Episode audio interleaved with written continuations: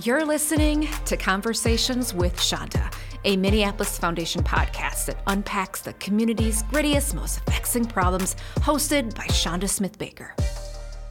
This is Tracey Meares joining me on Conversations with Chanda. Tracey, will you do a quick introduction of yourself before we dive in?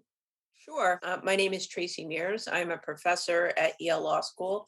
I also co founded and direct, along with Tom Tyler, the Justice Collaboratory at Yale Law School, which is a research center that focuses on the social science of justice, among other things. We work with students, we work with researchers, uh, we try to work with institutions on the ground doing the work, but also try to advance theories of transformation. Um, and I uh, work more directly with Chanda um, at the Joyce Foundation, where we both serve as directors on the board. Yes, we do. I'm so happy to serve there with you and learn from you and grow with you and give back to our region in that way. One of the ways that we bonded is one, you're just a great person, but over all the things that we're experiencing here, I met you and I don't know, you know, George Floyd, everything happened. And I just think I just reached out like, what the hell, Tracey? Like, I don't know which way is up and which way is down. And I guess my first question, because you are, you know, working across this country, is what is the conversation about Minnesota right now? Mm, I think Minnesota is in the middle of a maelstrom, which, you know, is stating the obvious. But in the context of thinking about transformation and change, y- y'all are have experienced a number of very high profile judicial cases that people focus on understandably in the context of trying to achieve some kind of accountability for individual wrongs each one of which represents a systemic problem that people understandably want to try to change in some way and are struggling to connect up whether and how these individual cases affect that system, um, impact that system in some way, whether these individual cases are part of the journey of transformation. And so each case is important, of course, you know it, it's it's hard to deny obviously the meaning of guilty verdicts to the families who have lost loved ones. And then at the same time you know those of us who think more and more wonky ways about policy we see you know we expect all the ways in which those cases once you set aside the role they play in accountability and back in acknowledgement of harm, right? It's predictable to us the ways in which focusing on those particular cases or whatever happens in those particular cases ultimately won't be that meaningful that's that's not a surprise right but how to figure out how to talk about that in a context in which people are understandably focused on those individual cases and people don't really have the capacity, don't have the training, don't have the perspective, you know, to think about all the things that are necessary to really have transformation um, of these systems.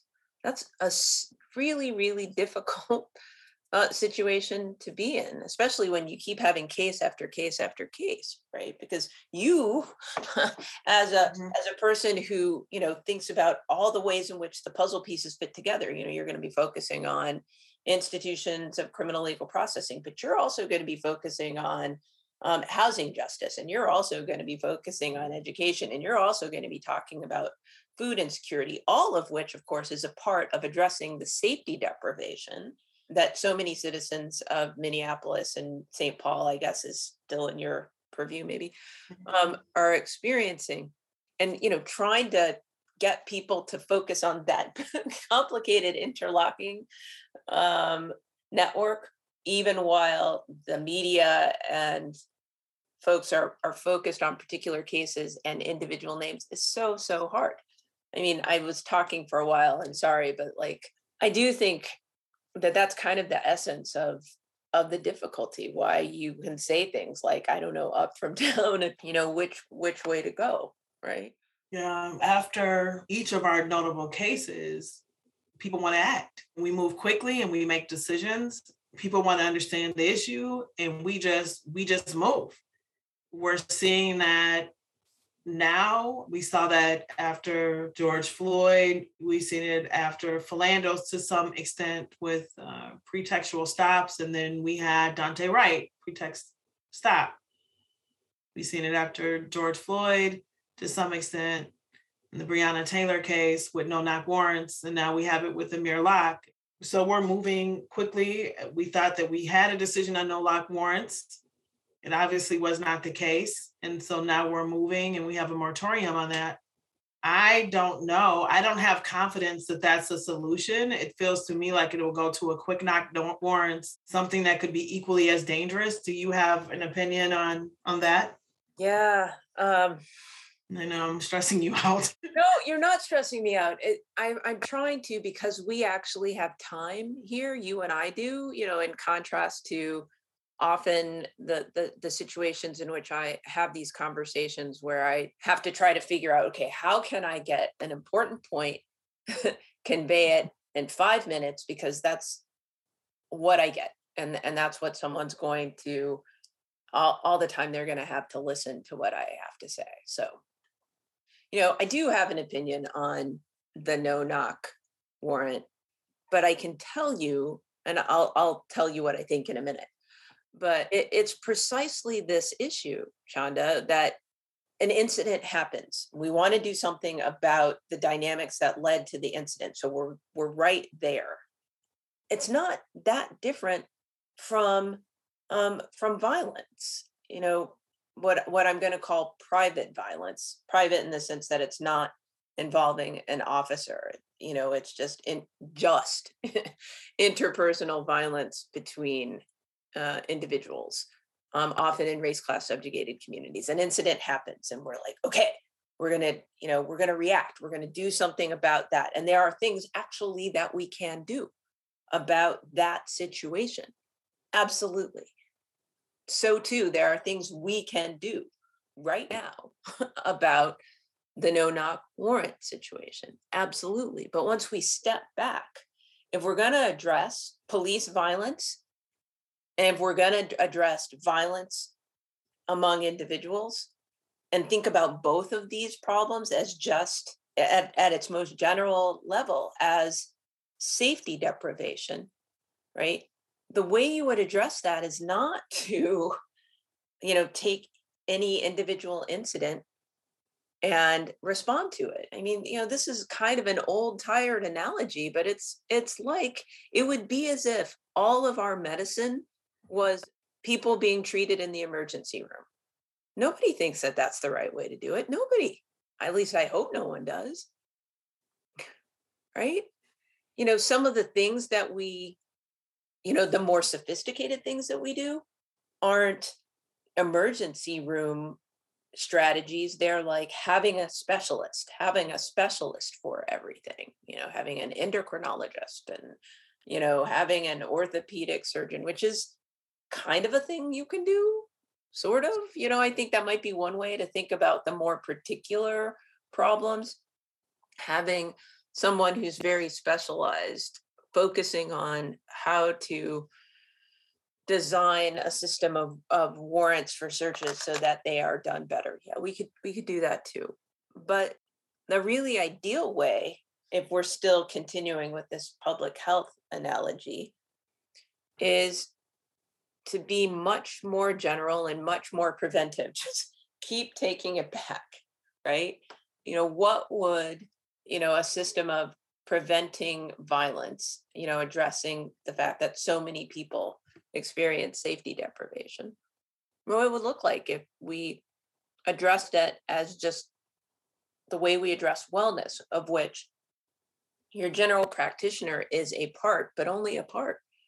Um, you know, you go to the dentist twice a year, you see your general practitioner, you eat healthy food and you have access to healthy food and you have good shelter and you exercise and you do all of those things, right? That we don't have a way of thinking about that systematically on the safety side. We, we really don't. And it's hard to get us to have those kinds of conversations when we're lurching from, you know, situation to situation, whether the situation is Derek Chauvin killing mm. George Floyd or another situation of, of, of a no knock warrant. So to, to answer your question specifically, yeah, I think it's very likely that if you ban that, there, you know, that the response in some cases is going to be, well, they'll knock first, right? And they'll still do it. And until there's serious attention paid, you know, like by all of the relevant actors. So, you know, you'd only get a no knock warrant when a judge allows that to happen. So maybe the judges, apart from whether it's a no knock, you know, should actually really be seriously examining when they're issuing warrants. They don't really. We know they don't. Here, here's an analogy. All right. So these these warrants are Fourth Amendment warrants for which um, the judge has to find probable cause to believe that the evidence is going to be found at, at the location. And the way that works is a cop goes to the judge with an affidavit and a warrant. The judge reads it and issues it. Um, but there's a whole other model um, for electronic communications on the federal on the federal side, actually stateside too, for wiretaps. And if you look at the wiretap model, it is much more stringent, much more stringent than a regular search warrant. You go to a judge, it's time limited. They um, there are certain notice provisions you have to give to the person who is subject to the warrant. There's actual supervisor requirements.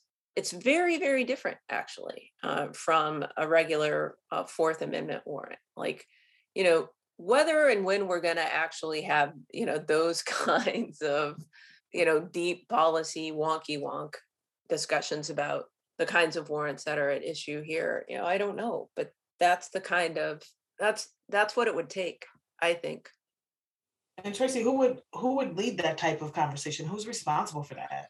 Well i mean i think the people who are demanding justice and accountability could be part of it but that gets back to where we were talking at the the front end about what people know to ask for and what they understand. And also that thing that i just talked about is a kind of medium term fix of the kind of policing that we have now. And so people understandably don't want to pay you know they don't want to exert all of their effort and attention and energy on that. They would rather, understandably, exert their energy and attention on the longer term justice project, which makes good sense. You know, the, the thing that I was talking about before the this, what it would look like to have a state system devoted to really addressing safety concerns that people have you know what that would look like you know that's the police transformation conversation what I think many people are getting at when they're talking about defund the police, right? What I think, I mean, or even what some people are getting at when they're talking about abolishing the, the police. To my mind, what they often mean are, are they're talking about uh, abolishing the policing service as we know it. Um, I don't think, but maybe some people believe this, um, that they believe that the state should not be involved at all in the project of addressing safety deprivation of citizens. I know I don't believe that. I don't believe that the state should not be involved in that. The state has an obligation to address safety deprivation. The question is the form that the state takes to to address it. Yeah. Can you see a future with no police?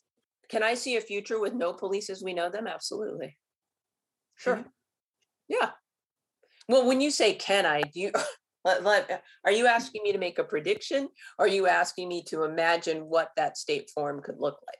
I mean, maybe both. Like, I mean, I Tracey, I honestly have a hard time like envisioning it, right? And I think that's been really conflicting for me because I both see sort of the rise of crime, right? We sit here yesterday in our community, we buried, you know, D Hill, one of our football players, was senseless act of crime. He was, a, you know, a great child doing what he needed to do, and someone randomly murdered him. And there are senseless acts of violence, right? People don't feel safe yeah. in their community, and we're seeing the rise of gun violence and violent acts and carjackings. And there are people that are living in fear as a result of that. While we're talking about reduction in scope of what police are responsible for.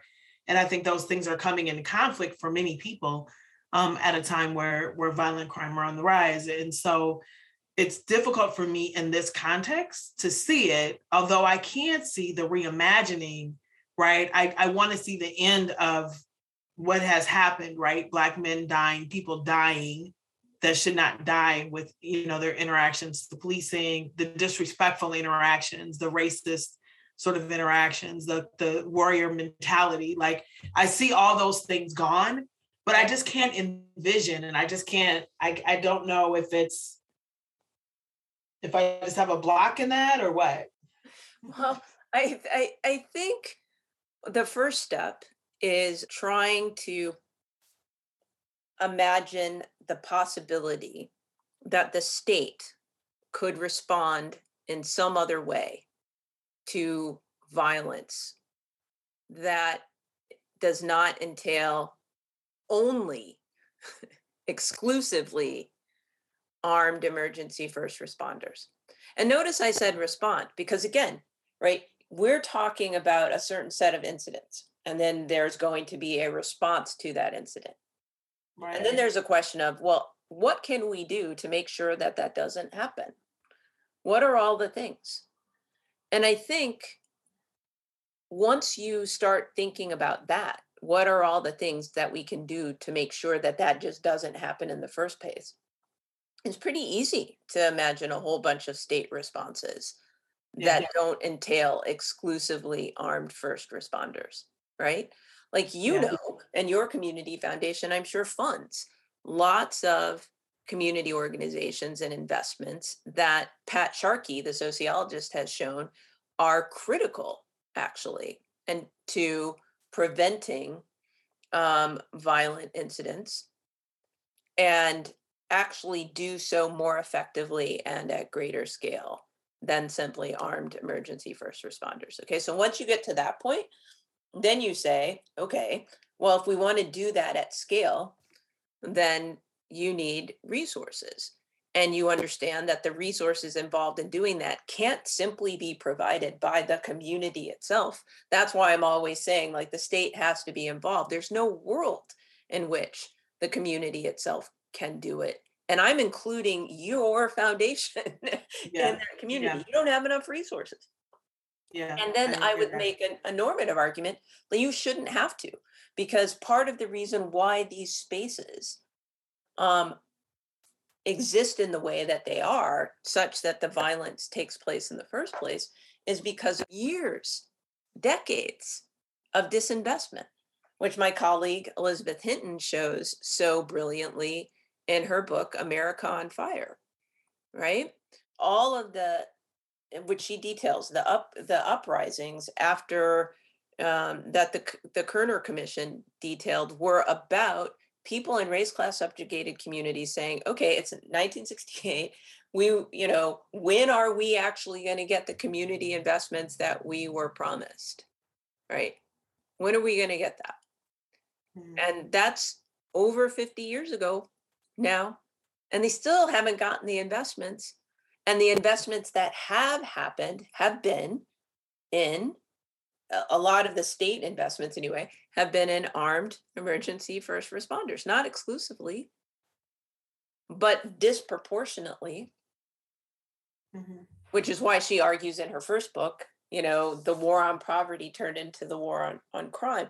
And, and note, I'm not this is not a i'm not making a root causes argument you know, here you know I, i'm talking about what we can expect from relative investments and you know what Vesla Weaver and and and Joe Soss call um you know the the the right arm of the state you know rather than the left arm on the one hand um and lack of investments and all of these other things. So you, there's also a, uh, you know, there's a there's a catch up game that that is also entailed here, right?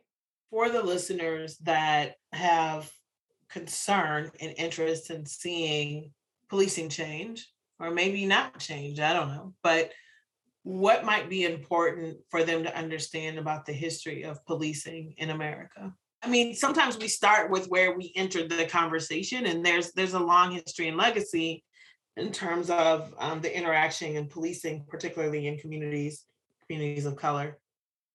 Yeah, I mean, you know, a couple points just eh, building on what I was just talking about. There's a long history of police involvement in the denial of access of many people, and, and in particular in this country, Black people, um, and access to um, their rights as citizens, you know, whether we're talking about voting, um, whether we're talking about access to property, right? You know, their ability to actually buy property that they could afford in in in certain places, you know, their access to their their their right to education. Schools, right? I mean, all of all yeah. of these things, right? And it's and and people are are are familiar, I think, with the ways in which private individuals prevented people of color, you know, whether we're talking about Black people or Brown people. And, you know, I think importantly in, in your area,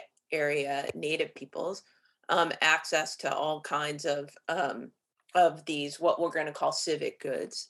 People are used to, you know, we see the picture of, um, you know, the, the very poignant picture of of young black women attempting to desegregate schools and the, you know the picture of the you know white people white women you know yelling and screaming at them but important to understand that in in many places um, police played a role in, in supporting those people and blocking the access of, of people of color to to these goods right. Um, and that's that's an important part of the history. It's also an important part of the history that um, that when certain groups had were victimized by other individuals and they went to police and so on for help, you know, they they didn't get any help.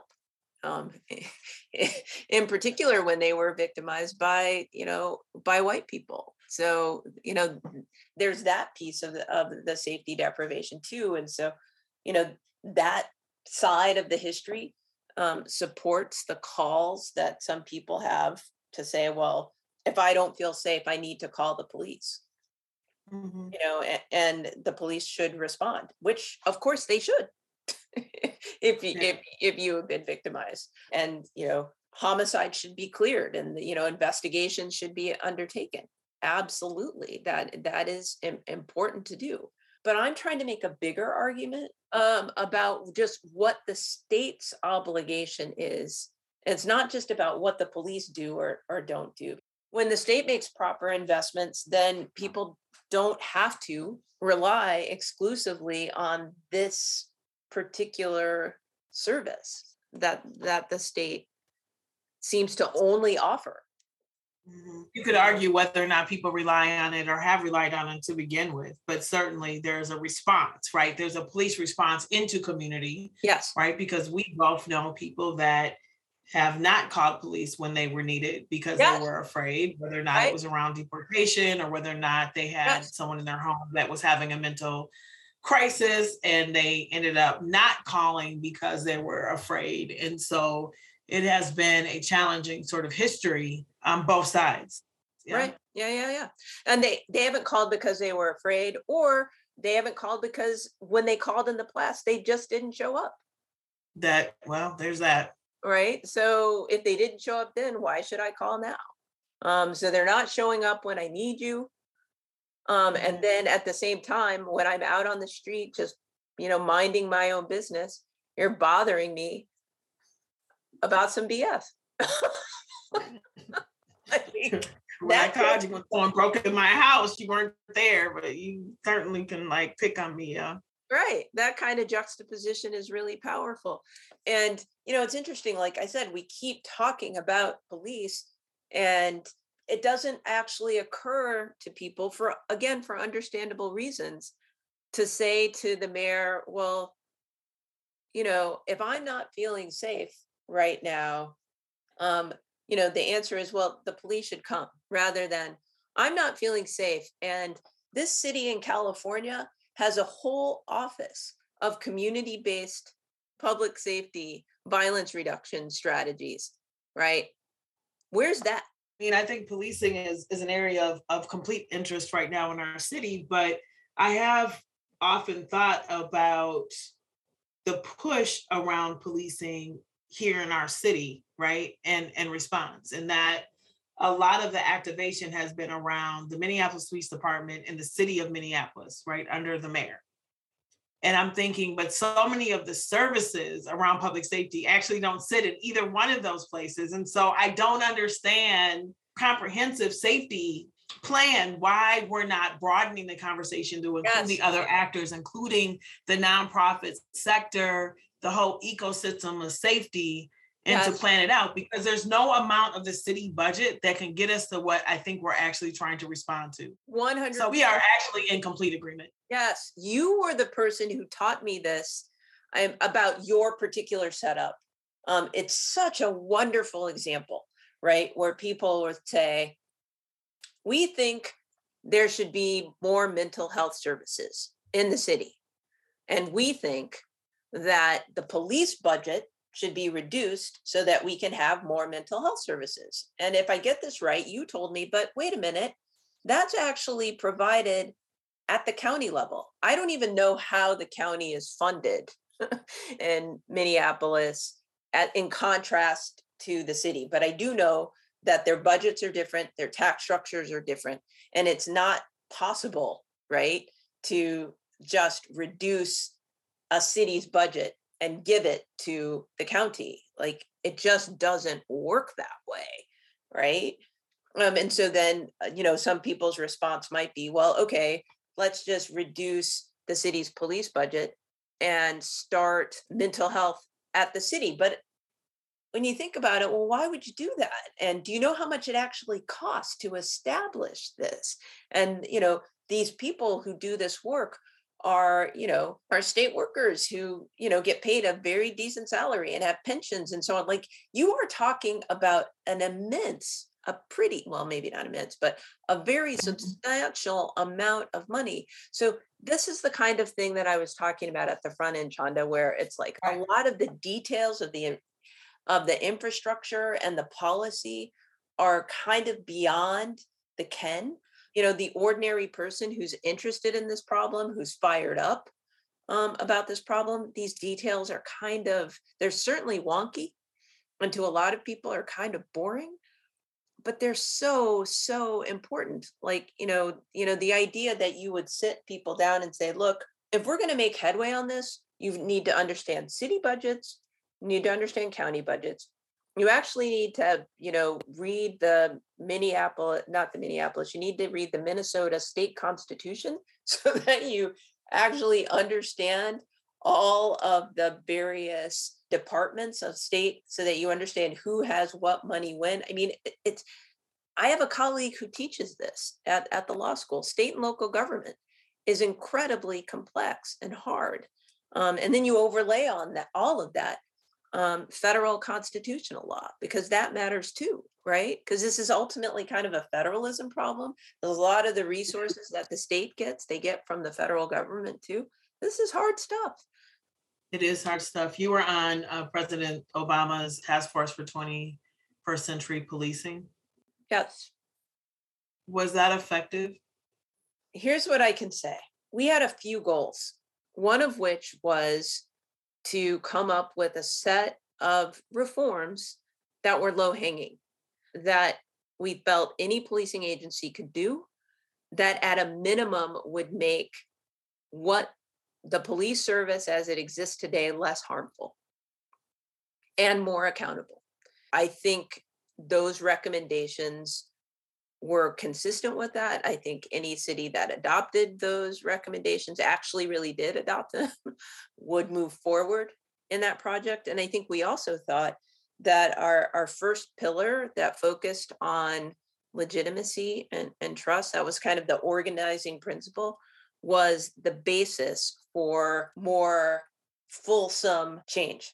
Because yeah. to my mind, you know, it didn't require to think about the trust and legitimacy piece of it, didn't require that the policing service exist exactly the way it does now and then you just have more trust in it. It's that if you mm-hmm. understand that that's your goal then how the policing service carries out its tasks even how it's organized would have to be fundamentally different if it's going to meet the communities that they serve in the way that they need to be served in order to have trust right well, I mean, it wasn't really. I mean, it's not really a completely fair question in the way that I asked it, but I mean, I think it was effective in the in the sense that I think it elevated the issue that more trust needed to be built and something needed to change.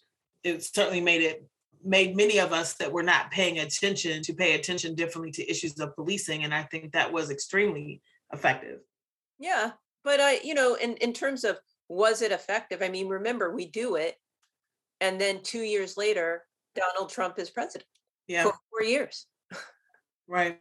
Right. In a world in which if real transformation is going to take place, remember, we were just having this whole conversation about budgeting and so on.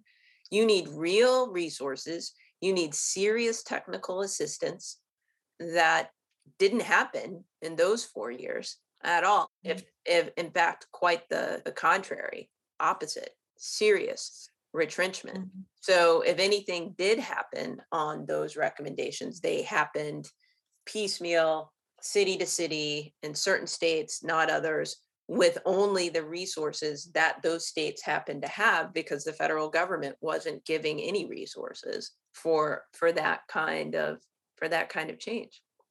And also yeah. the the idea that we were going to like you know turn the aircraft carrier around in, two years is just like you know have you seen public schools lately? You know? I mean this is a super important point though because there's a lot of urgency that is sitting in our city and across our state and across many states that are saying we can't lose any more lives. We need to make change right now and it goes back to the point of sort of these I, I don't quite want to call them knee jerk but like these very rapid responses um, and pressure and, and politicians that are moving very quickly. And it's not, in fact, building additional trust or confidence in the system. I actually think it's eroding it. Yeah. Yeah. Even more. Of course, when something major like that happens, there is a demand for a response. We're back in the emergency room. But it's it's interesting to meet the emergency room with what you stated before, Chanda, which is we can't lose another person, right? Mm-hmm. If you went to the emergency room and you told an emergency room doctor, you know, do do what you can to save this life that's right here in front of you. But we can't lose another person. The emergency room doctor would look at you and be like, wait, what? You know, all I can do is do the thing that's in front of me. My job is actually not to go out there and make sure that we don't lose another person.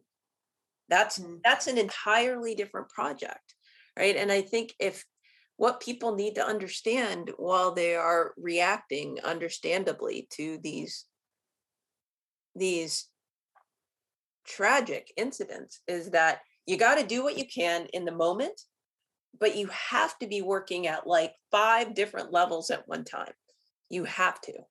I think conversations that don't allow the possibility of working at five different levels, right? For addressing the emergency, trying to do something that's, you know, two steps in front of the emergency, you know, coming up with a specialized strategy to make whatever we're doing that's creating the emergency less harmful while also at the same time trying to rebuild this system, the plane while we're flying it.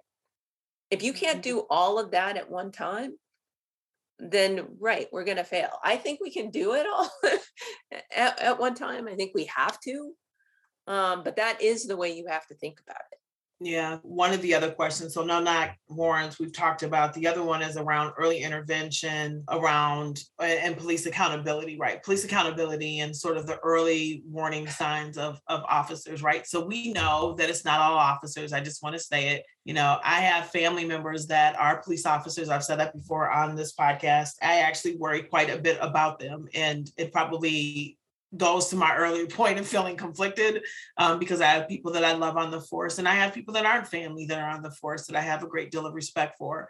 But is there any data or anything notable that we should understand in terms of police accountability? Yeah, I'll say two things. Um, one about early warning, and then one about when you say accountability, right? So there's some data showing that early warning systems can be helpful, but of course, almost all of those systems are operating with a group of people who are in the job as they are right now, trained as they are right now, selected in whatever way they are right now, you know being tipped off having their supervisors being tipped off to things that they're doing usually around uh, you know a lot of the tip offs are are really centered in officer safety and wellness questions right? Like you know is is this person involved in a domestic violence incident?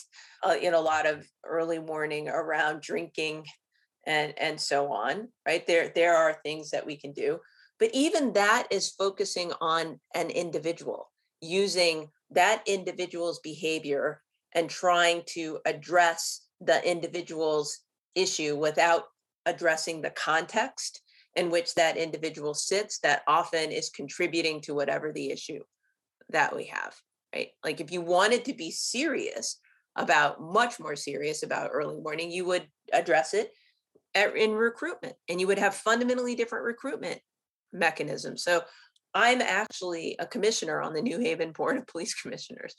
And right now, we are trying to address how we evaluate new officers. We have a psychological, a Connecticut Post requires that each potential applicant undergo a psychological evaluation. And, and the tests that the psychologists use primarily, if you look at the instruments, are looking at like whether the person is psychotic. Literally, I mean, if you look at the questions, and then the psychologist will give us some evaluation of like whether or not the person can be a good officer in terms of their ability to follow orders. You're just like, okay. So, right there, you are conceiving of a, the kind of officer that actually I don't think is appropriate for our agency. If you match up our mission statement, because New Haven has a mission statement that expects people to be community oriented, expects them to be able to deal with diverse populations and so on. You know, my question to the psychologist will be well, what instruments are you using to detect that person's ability to have those kinds of skills? Because I don't see it. You know, are you asking them to undergo an implicit uh, bias assessment test? Are you asking them to undergo a social dominance orientation test? These are validated instruments in social psychology uh, that that could be used, right? But when you're talking about early warning, you're talking about a group of people that have already passed a certain set of tests that aren't even necessarily the best test to identify the group of people that you want.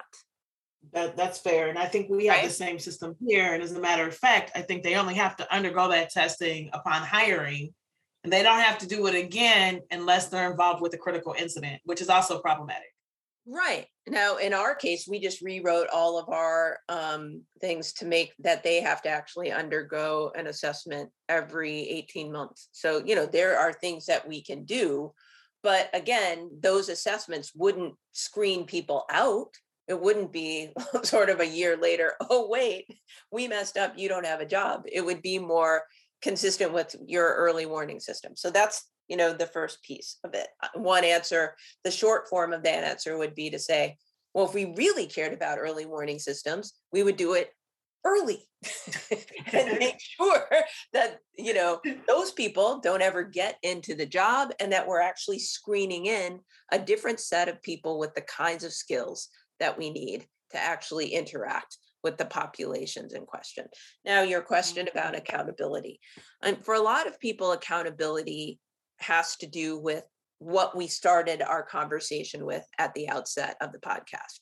Accountability when you've done something wrong is there like a judicial something like a judicial assessment about blaming the person you know about in, in the criminal context they are criminally adjudicated or in the employment context they lose their job or they're suspended or something like that. But there's a different way of thinking about accountability that's more continuous and ongoing you know it's the kind of accountability you have in the day to day with a supervisor who actually pays attention to what you're doing uh, on the day to day and making sure that if you do a bad job that you get appropriate training. There's an accountability that is about constant training to uh, assure that you know how to do your job that you're expert in what you need to do you know that if you're going to be faced with a new task that you have the right training and an opportunity to practice it before you go out and um, and interact with people. You can call that a form of accountability too, right? Body cam. There's all this footage of how people are interacting, and and my question has been: Are you using it as a training opportunity? Right. Because you can actually go and look when there's a complaint and say, okay, well maybe it doesn't come to this level, but what about this interaction could have been different? Correct. And you don't even have to wait for the complaint with all the you body camera, there should be constant auditing. There should be like once a week, we're going to take a snippet of somebody's body camera and we're all going to sit around and we're going to assess whether that was good, what was good about it, what was bad about it. Like, you know, constant learning, I think, is also a, a form of accountability. But uh, people aren't used to really thinking about um, accountability in that way. It's often very retrospective, incident focused rather than forward looking, you know, constant course correction. I will say, and this will, might be controversial, but you know who does a pretty decent job of the the of the kind of accountability that I was talking about with the constant training and so on? The military. Military is pretty good at that. Deeply ironic ways you know there are there there's a sense in which um, the policing service as we know it today could be improved by um, by actually I, I'm I'm being intentionally provocative right now, but yeah, by being um, militarized, right? yeah, okay.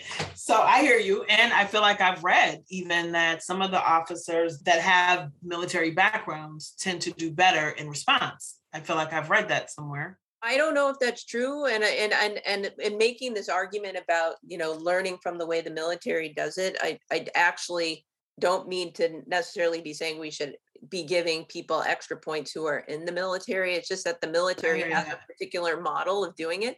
Now, a lot of that, of course, is about resources. The military has tons of resources to do that, right?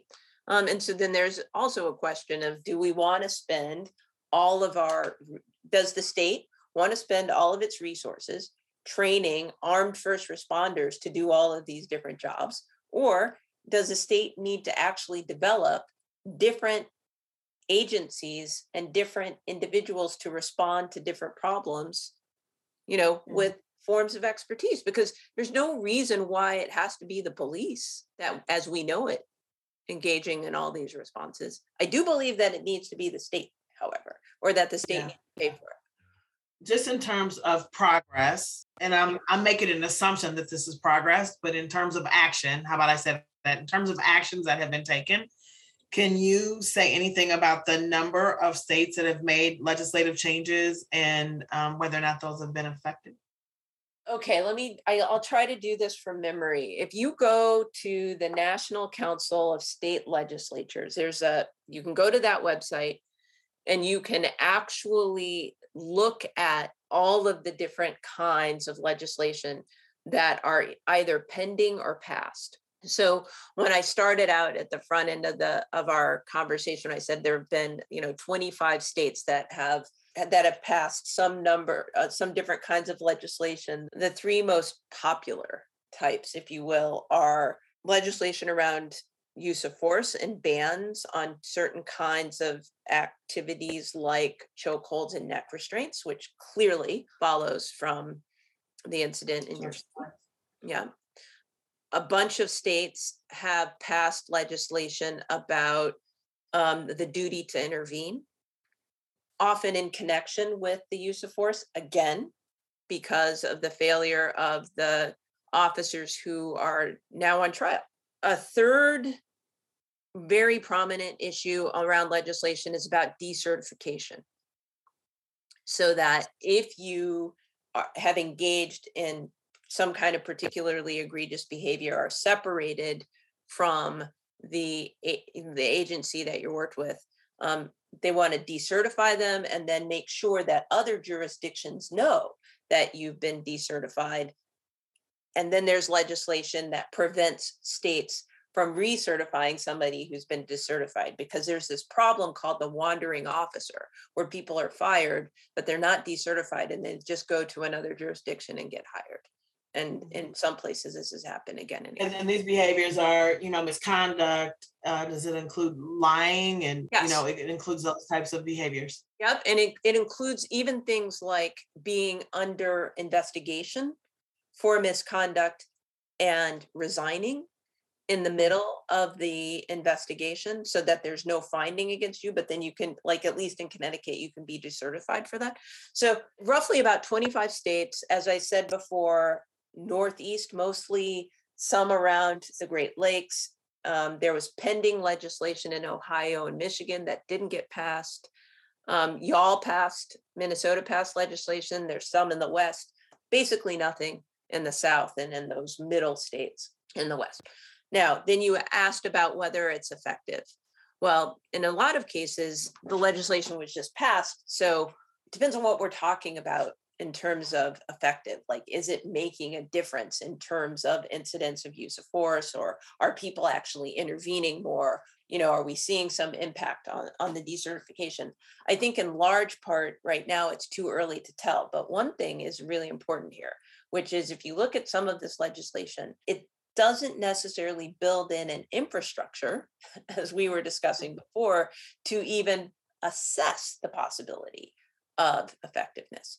So if the agencies who are that are subject to the new use of force legislation are not required to very explicitly document all of their uses of force and then report it to some central agency in the state then there would be no real possibility of some that state agency, whatever the state agency is, auditing that municipal agency to see um, whether and how their use of force practices have changed. Right? I mean, you know, one really big issue we have in in, in assessing the extent to which there has been any change in policing practices is that we live in a data free zone say more about that because say just say a little bit about that. Yeah. Um, so we live in a data free zone. So like when people talk about police killing people and the numbers of those deaths and so on,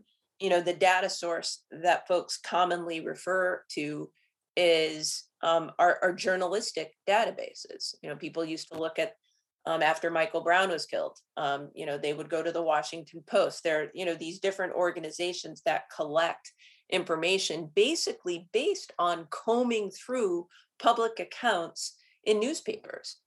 That is not the same as having a set of official statistics about about these in the same way that we actually have official statistics about homicide. You know, in our state, we don't collect data on officers that have been involved in deadly incidents, critical incidents. It's not collected. So mm-hmm. if it's not collected, and it's certainly not collected at the state level after there have been these legislative changes. How would it be possible to assess seriously, seriously assess whether these legislative changes have been effective. And then the sad thing is, which brings us back to where we started, people will know that there have been these legislative changes, and then there's another police killing, you know, in a context in which um, the officer has engaged in some strategy that the news has just publicized as prohibited. And so people are like, well, what the hell? You know, how is this possible that if it's banned, that it still happens? I mean, for some of us, for some folks, that's what they said. And for some other people, it felt predictable because we've been told a lot of things and it shows back up. And I think the unfortunate thing is that there's many of us that are working to do and make change, and we're undermining our own progress here. And I think it goes to your point of the layers that's yeah. required, right? That we can't take these steps forward and 20 steps backwards. Right. And you know, you have to be able to inspect what you expect. You can't just say it and declare it publicly and not have any built-in accountabilities around is it happening or not. It's not enough to just ban something. You have to build an infrastructure to detect what you've banned, assess what you've banned, and then build an infrastructure to respond to those bans. And by and large, what we see in the legislation is only step one. The other I stuff is hard. it is hard. And the other stuff is in public and it's not. It's wonky. People think it's boring. It's wonky. People think it's That's boring. That's why we're glad we have you. but it's so uh, actually it's actually one of the most important things to have happen. Building the infrastructure if you actually care about making a difference. Well, I'm glad to see you smiling in the midst of all of this. Do you feel hopeful about our future around public safety? Uh, I think there've been a lot of changes um not as fast as a lot of people want not as fast as as i want but you know when i look at today compared to five six years ago given that the intervening period of four years was you know the wilderness i think it's hard not to be um somewhat optimistic i'm i'm not nearly as you know i I wish the current administration was further along than it is right now. But, you know, I, I try to give some grace because COVID is a lot. It is a lot. And I think, you know, sometimes we we feel like if it's not on the news or on social media, it's not happening. Right. And I think it's important for people to, to hear you say because you are so critical in this space and and your expertise is limited you know across this country that you see it improving and you know just because i don't know everything doesn't mean that nothing is happening and yet we know more needs to happen and right. so i'm i'm i'm i am thrilled to hear you say that because it could feel pretty daunting here in minnesota yeah well and uh, for a good reason because all of these incidents keep happening but you know and i guess it's also the case to say just because these horribly tragic awful um, unwarranted incidents occur also doesn't mean that we aren't making progress because I think we are. Certainly nationally. I can't speak to what's happening on the ground in Minneapolis. I appreciate you. Me too. And I can't wait to see you in April. And that's Tracey Meares and our host, Chanda Smith Baker. If you love what you hear, please leave us a review wherever you get your podcast. Thank you to Sarah Gillen John Coco, and Darlin Benjamin. This is Sue Pak Kienitz. Thanks for listening, and I'll talk to you soon.